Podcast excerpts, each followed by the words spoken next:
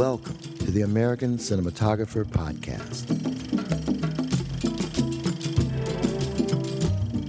Go behind the scenes with today's top filmmakers as they discuss the techniques they bring to the art of motion imaging.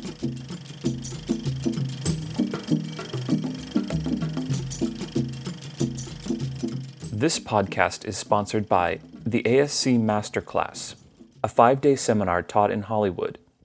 Learn more at theasc.com. Welcome to the American Cinematographer Podcast. I'm Jim Hemphill. Today I'll be speaking with Director of Photography Jakob Ihre about his latest film, Louder Than Bombs. Louder Than Bombs tells the story of Gene, Jonah, and Conrad Reed, a father and two sons struggling to deal with the death of their wife and mother Isabel two years after a fatal car crash. Gene, played by Gabriel Byrne, is in the early stages of a new relationship but struggling to connect with his willfully alienated teenage son Conrad, played by newcomer Devin Druid. Conrad's older brother Jonah, played by Jesse Eisenberg, has just had a baby but is hiding out from his wife and child at his old family house under the pretense that he's helping Gene and Conrad. All three men are forced to deal with Isabel's life and death. Isabel is played by Isabelle Huppert in flashback, by the way, on the eve of a major retrospective of her war photography. The emotional lives of all four characters, as well as several supporting characters, are beautifully conveyed by Ihre's lighting and camera work, which alternate between styles and tones to present a tapestry that's realistic and impressionistic in equal measures. Jumping from one time frame and level of reality to another, Louder Than Bombs is a clinic in how to present the interior lives of an ensemble, and I'm pleased to have Jakob Ihre here to talk about his work on the film. Uh, I want to start by asking about the origins of the project it's extremely ambitious, both visually and conceptually. And uh, I'm curious how the initial script read is compared to the finished film. Um, when did director Joachim Trier first bring you the project, and what were your initial impressions? I, uh, I first uh, read the script in 2000, uh, 2008. That was the first draft I, I read, and we were kind of wanting to shoot this straight away. And that was just uh, two years after we had finished Joachim's uh, first film which was called uh, Reprise.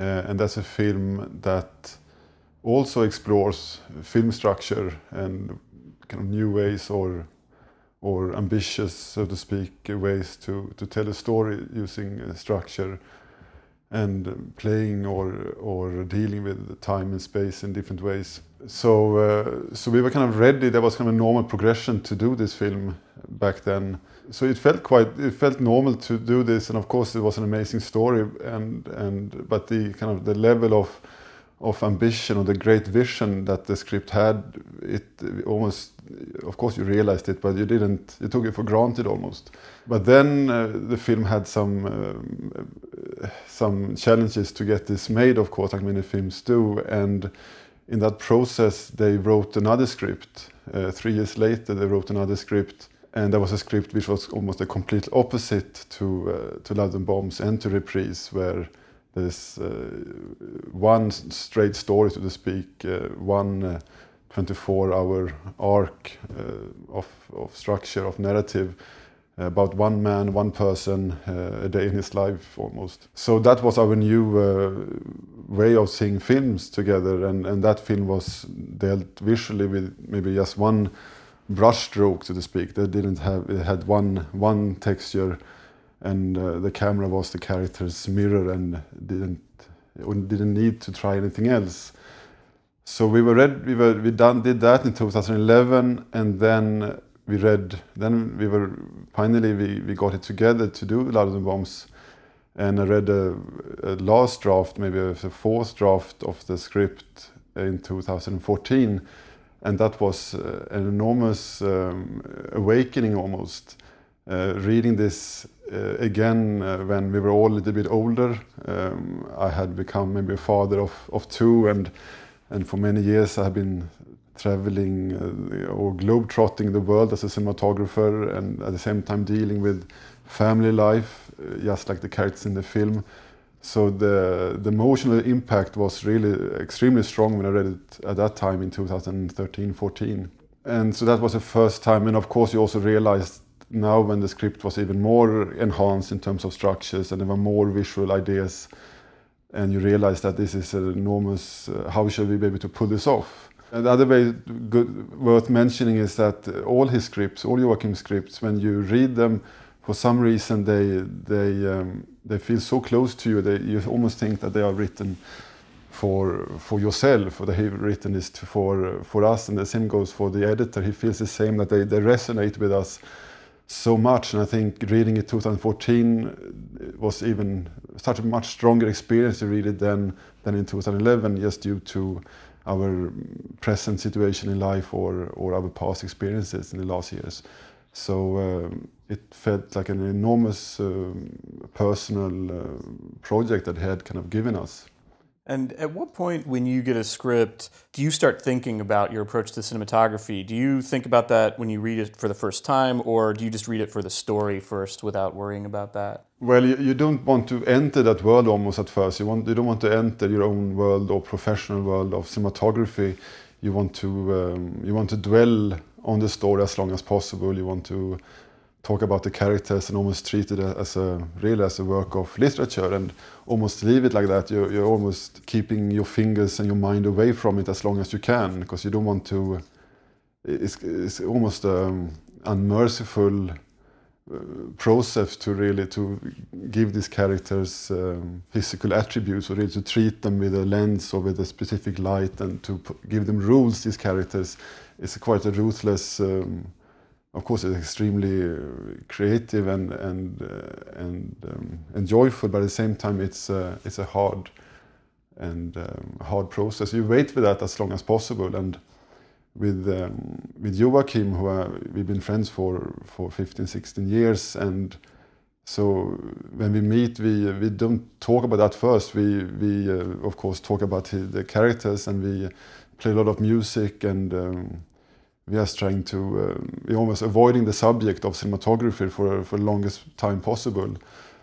And uh, talk through the script and um, and talk a lot about our our previous work together. How what should we do this time? How can we how can we avoid to make the same mistakes that we did on our last film? So how can we improve things or so we try to uh, or I try to um, almost stay away from the cinema, as, to stay away from giving an input as long as possible. And nowadays, there's a lot of Skype calls when you do interviews for films. When you read a script and then the next day, you know, they want to do a Skype call and you want to hear your your vision on the film, how it should look like, and and that's uh, yeah, that's almost impossible. Of course, you have to give one, but you really feel guilty doing it because you're not fair to the project when you um, when you have to give your statement so early on such on such an important such important text that's been you know written for many years or developed for many years. So it's um, well, and and once you do start thinking about the cinematography and having those conversations with the director. Um, what are the initial stages that you go through when you're you're thinking about how to translate a script's ideas into images? Yeah, well, it's um, as for Louder Than Bombs, it's uh, it's set in a contemporary world, and it's a lot about your own intuition. I mean, you, the characters are are friends of yours almost. You you know them quite well, and they are, you know, they, they are in our world. So you, you in terms of uh, a visual style, you you have a very very honest approach, and you are not as such ref, have referencing other work. You're just trying to give your own self into the project, uh, your own taste if it's a if it's a science fiction film or if it's a period film, I guess there's there's so many more references you have, and you tend to go for uh, for style and fashion, and you don't use your um, always your gut or your your instinct or what's what's practical. So it's uh, it very much depends on the project, you know, which uh, which approach you take or how how the visual ideas are being born. Did the fact that Isabelle Huppert's character was a war photographer influence your approach to cinematography at all? Not for the f- entire film as such, but the, of course for her sequences. Uh, she's in many sequences where you see her at her work, which is of course uh, artificial. So um, that was a great challenge, of course, to first to find many time many times real footage of uh, of war zones and that was maybe a, a, footage of one one angle. And then we shot the reverse ourselves. We faked the reverse. And that of course was a was a challenge to find the same texture and the same kind of camera technique, techniques as the um, as the reference material had or we, we, found images and we have to juxtapose her into that image. Or in some cases, we even built our own uh, war world, so to speak. Um, uh, I mean, the, the, first one of the first shooting days in the film, I think it was the first shooting day, was actually a, a still a still camera shooting day where we shot um, we shot in Brooklyn. We created a hotel room in Damascus, and those that scene was shot just with stills which is later, those stills, those photographs are later discovered by her son when he opens her camera bag and finds her camera in the, the memory card, where he finds the stills from her Damascus trip. So, uh, so it was a lot about uh, planting her in that world and make her character believable by using the right uh, techniques. Uh, one of the things I loved about the movie was the way each character's state of mind was expressed visually, sometimes through memories or flashbacks, sometimes just through subtle manipulations of point of view. Did you come up with specific approaches for how to express each person's emotional state via lighting or camera movement or, or color? Did you think about that ahead of time, or was that sort of more intuitive? Or? Well, the majority of the film is um, the majority of the film, if it's in present or, or in the past, is uh, that is all dealt with the same brush or with the same same lenses and same uh, film stock. We we wanted all the characters to have the same, uh, to be in the same space visually when they are uh, not in a dream or in a, in a fantasy world. So all those scenes were uh, dealt with with the same treatment. Uh, even even uh, you know the flashback scenes of Isabelle three years back, that was still dealt with the same uh, camera techniques as when we when we present the, the present and uh, never wanted to give her a, a, a texture or a, a, treatment of nostalgia or of the past. Um, and that was a very strong decision not to make the flashback scenes uh, stand out or not to make them, uh, not to give them a, flashback look, so to speak. As uh, I think we often find that those that treatment, as, at least for this film, would alienate you more or would uh, would take you away from the main story, and everything would be even more fragmented if the flashback scenes also would be you know dealt with that flashback look uh, so to speak. So that was a very strong um, uh, kind of visual rule that we had. But then of course we had the dream sequences of Conrad of the of the younger son who who got these uh, dreams that we portray by using these uh, by using his kind of cornerstones of his world of computer games and of manga cartoons and um, and um, of fantasy literature so so his dreams are of course highly heightened and and we are using uh, a lot of visual effects and uh, and stylized lighting uh, lighting and um, and different frame speed and different camera so so that world is very uh, different, of course, from the from the main part of the film. Well, aside from the dream sequences, uh, the sort of naturalistic approach you took, it really draws the viewer in, uh, as you say, to you know really relate to these characters' interior lives. And I'm wondering, what were some of the kind of visual rules or guidelines that you set out for yourself uh, to do that? I mean, you know, in terms of you said everyone was painted with the same brush.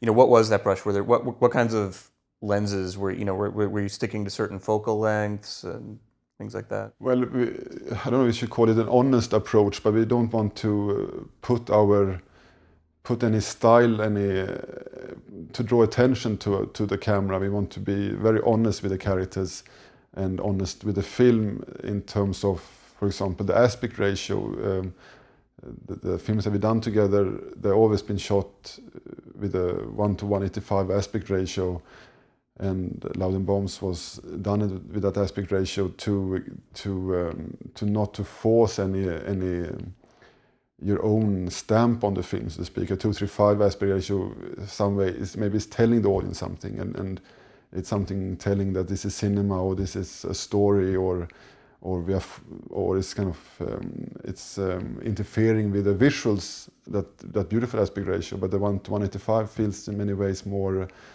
subtle and not so interfering with the story. So that was one tool that we had. The other one was of course the lenses, which was um, shot with um, Arri ultra primes, which are quite quite boring lenses. They they they, they lack almost character. Um, when you look at them at the first time. But um, once you use them with with a shallow depth of depth of field, or you shoot against uh, towards the the windows, or you underexpose, they they not only help you to to keep those extremes together because it's such a good lens. Uh, a, lens that had, would have more, had more character would maybe fall apart in those uh, circumstances but this lens uh, holds things together i feel and also in that process it kind of kind of it, the lens also is getting is getting some character it kind of falls apart a little bit when you take it through these extreme lighting situations or these extreme f-stops or or uh, or this um, how we work with focus so so the lens um, is once again the, the the the starting point of the lens is very neutral and very honest. So uh, so those those tools, the aspect ratio and the and this lens is uh, or this kind of lens is um, yeah are strong kind of companions with us. And uh, and same goes for the the, the focal length. We, most of the film has been shot on a 40 millimeter on, or on a 50 millimeter. Maybe if it existed, we would have shot entire film on a 45 millimeter, but unfortunately that focal length doesn't exist. But that's also a lens which is very, not boring, but it's um, it doesn't say much. But of course, it'll say it says a lot when you use it in a way that you know that uh, the vision dictates us to use it in. Um, it's not a very it's either wide or, or a long lens. It's um, something very unobtrusive. And with the 1 to 185 aspect ratio it still gives you it gives you a wider image. You can get more headroom with this quite tight lens. If you have shot a 40 millimeter on in a 235 aspect ratio it would feel too too narrow but with the 1:1 to, 1 to 185 aspect ratio it kind of opens up a bit more and the 40, and the 40 millimeter doesn't feel as uh, as tight as it could have been and so, does that desire to be unobtrusive extend to the lighting as well? I mean, how how much how big was your lighting package, and how much were you sort of trying to rely more on natural light or? Uh, no, it was a big lighting package. I mean, it was a, a, a union film, and, and with that comes um, automatically a, a, big package with a, with with a very big crew.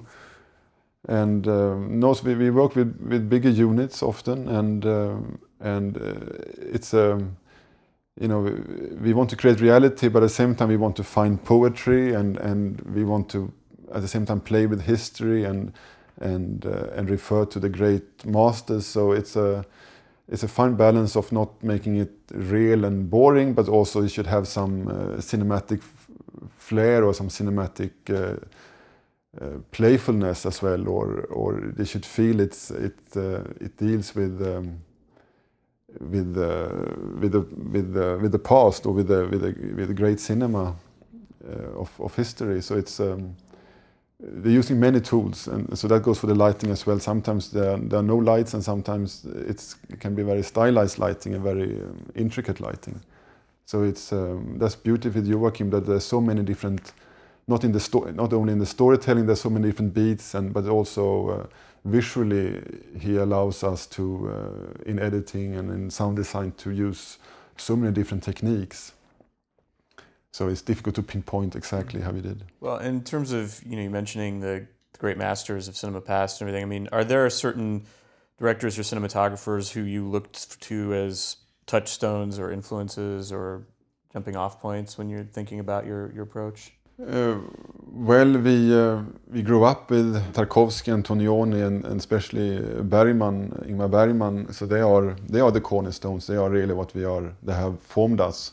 Uh, we went to film school together as well, and uh, and Tarkovsky was of course a, a house god, and and he's always there with us Um, so that's a, that's a starting point um, always. But at the same time, uh, we grew up in the 80s watching a lot of American cinema, um, and that was so beautiful with this film that um, Eh, why we did this film eh, or why they wrote this film. I guess they, they are you know they don't want to pay tribute. It's not the word, but they you know they we love ordinary people. We saw that all in our early teens, or we rewatched it many times. And same goes for Breakfast Club, that you know, half of the population in Sweden have seen in their in their early teens. And and that film, those films have really formed us, and even the visuals of those films for, uh, have formed us. Um, and for this film, I mean, the the the folder of of references wasn't that wasn't that big really. I mean, the uh, I remember from Reprise and Oslo, 31st, his early two films, they were they had so many references and so many pictures that we want to show each other, but they were more almost to educate ourselves and form us as as filmmakers. And but today, now many years later, we are so we, we are carrying these. Um, these references are in our blood, so to speak. So it's uh, so now when you you do research for a film to find a visual look, you do less. It's less about the visual such. It's more about understanding, research, understanding the the war photographer, how she works, or understand how it is to be a father, and and or we're discussing production design or props and references for cinematography are becoming less and less in our films together. I'm curious how precisely you and Trier plan your shots. I mean, do you storyboard things and stick to that closely, or do you go in with an open mind and respond to the actors and locations, or is the approach somewhere in between? Well, we work a lot on location. Uh, even his two previous films, there were a lot of location work, and even during the writing process, they have the actual location in mind, and they might even revisit the location while they are writing. So it's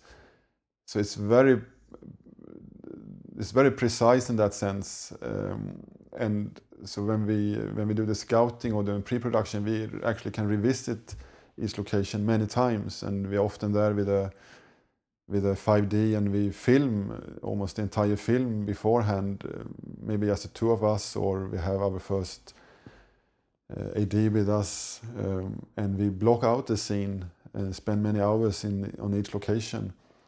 Uh, for Louder the Bombs, we didn't have always the same uh, opportunity to be on location that much prior to actually shooting, but we still, you know, always try to spend as much time on location as possible and shoot most of the stuff uh, beforehand with a video camera. Later on, I, I, take frame grabs of what we shot, making stills, and then we do a, a they become a, a storyboard and, and they become a floor plan so it's uh, we never storyboard as such. We, we did storyboard the, the, visual effects scenes in the film, but otherwise it was uh, not storyboarded, but extremely precisely documented. Um, so that's a very good starting point. Um, but and then of course um, on set things do happen. And um, myself, I'm from a documentary background. I even started doing live television when I was 20, and um, and I guess that is still in your blood that you're always, um, you know, you always look around you, you always look behind you if the light is better somewhere else, or as I operate myself, you always you might have set up a shot, but you always try to pan to the right, see if maybe the light is better over there, and it's it's quite. Um, it's very alive on set, and and uh, and Joachim loves to improvise. At the same time, he loves to be in control, but he also finds it very exciting to find new ways of, of telling a scene. And, um, and himself, he's a, he's a teenage skateboard champion. Uh, many years ago, he was uh, doing that a lot, and I guess uh, you can notice that on set sometimes that he really knows how to rehearse and how to keep on practicing and to perfect a shot or to perfect a trick.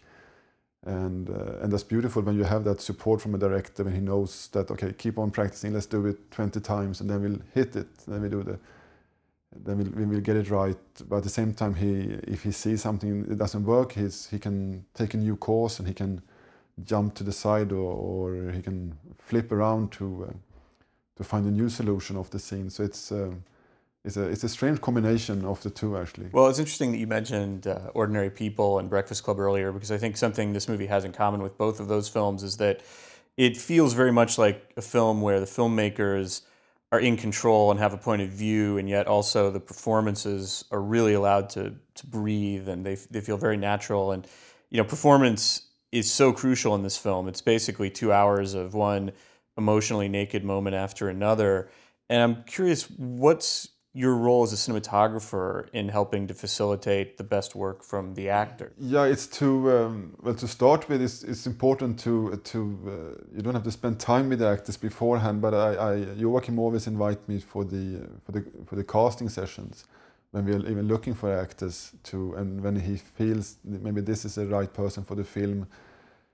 Then he invites me and uh, we sh- I shoot uh, kind of the casting tapes sometimes and and uh, and then that's not just the actor standing in front of the wall doing his lines, but we always even play out the scene and and uh, it's quite intricate in the little casting room how we have the camera moves around the actors and we really feel it.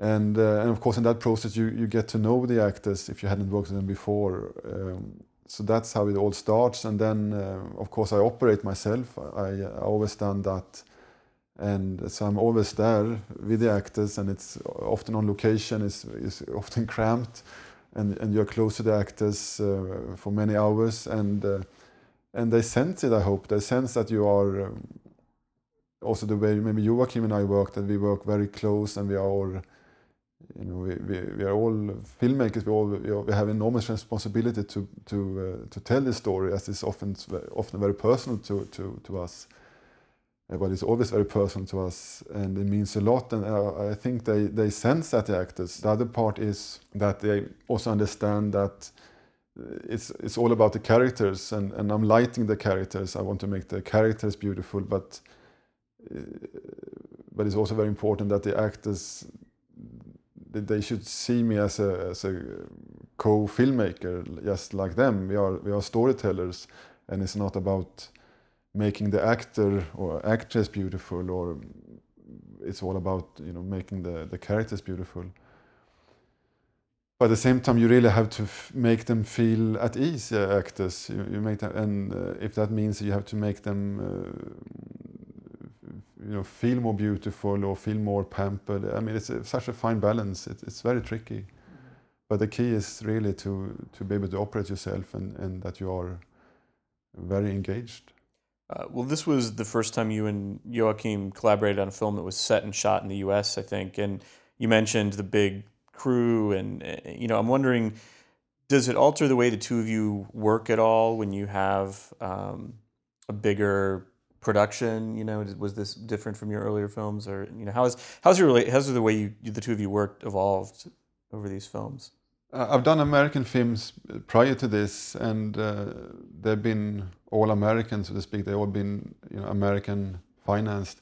This film was partly financed by the Norwegian government, and and uh, and there were European soft money, so to speak, where where we really had uh, we really had control. Uh, the director Joachim had director's uh, cut and he uh, he had his vision and the producers uh, they really they really respected it and they were extremely supportive and were beautiful collaborators and uh, so that part went really well even though the financial structure of this film was really tricky there were so many different funds from different parts of Europe and but especially from Norway and I think that feeling they saw, I guess the crew saw this on Joachim. They saw first of all that he, they they knew he had worked on this film for a very long while, and uh, and he knew how they knew understood very quickly how much this meant to him, this film, and uh, and they were also as filmmakers they were also being very moved by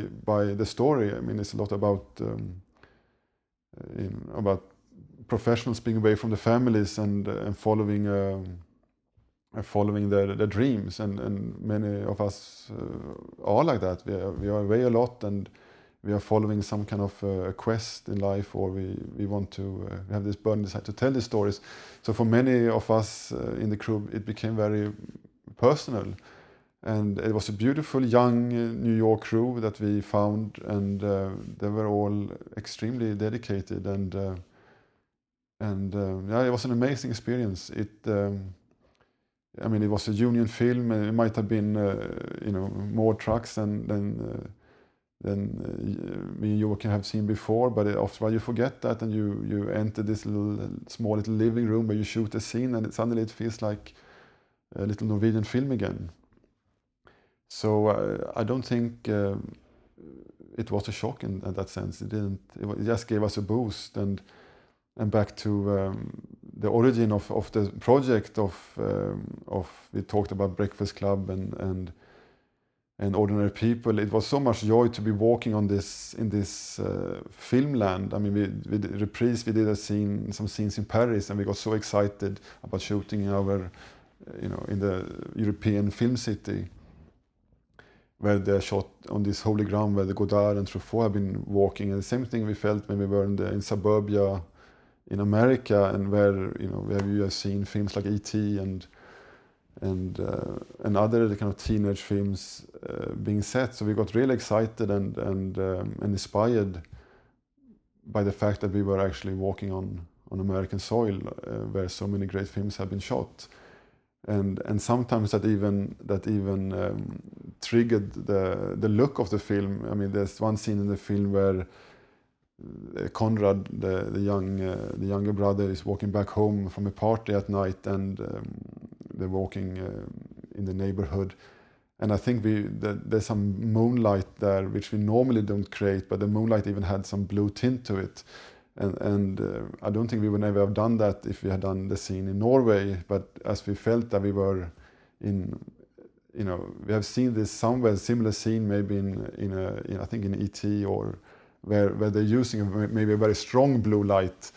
We didn't go that far, but that was kind of a little homage to to uh, to American cinema of, of that time. Uh, you know, you and Joachim obviously have a very successful partnership, having done a lot of movies together. And and you know, what do you feel it is about him that brings out the best in you? And and in general, what are the characteristics you look for in a director that allow you to do your best work? Well, it all it really all depends. I thought for a while that a director has to be the one who's got an amazing vision and and knows exactly how he how he wants to achieve things and and he, who is very um, impressive on set and can talk to actors, can can direct everyone in the crew and and and, and Joachim is someone like that actually. He uh, he um, he's very much in command and knows what he wants, but at the same time he's a beautiful uh, collaborator and he uh, you can work so close with him.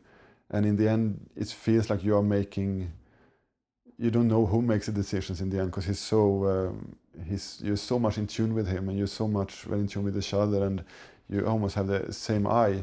But all that doesn't matter in the end. If it's not a good film in the end it doesn't matter how how um, impressive you are or how um, how good you are on set. In the end, all that matters is if if the film is great or not.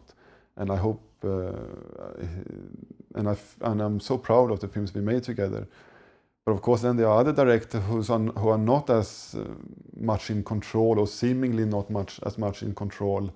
But in the end, they make beautiful beautiful films as well. So there's no.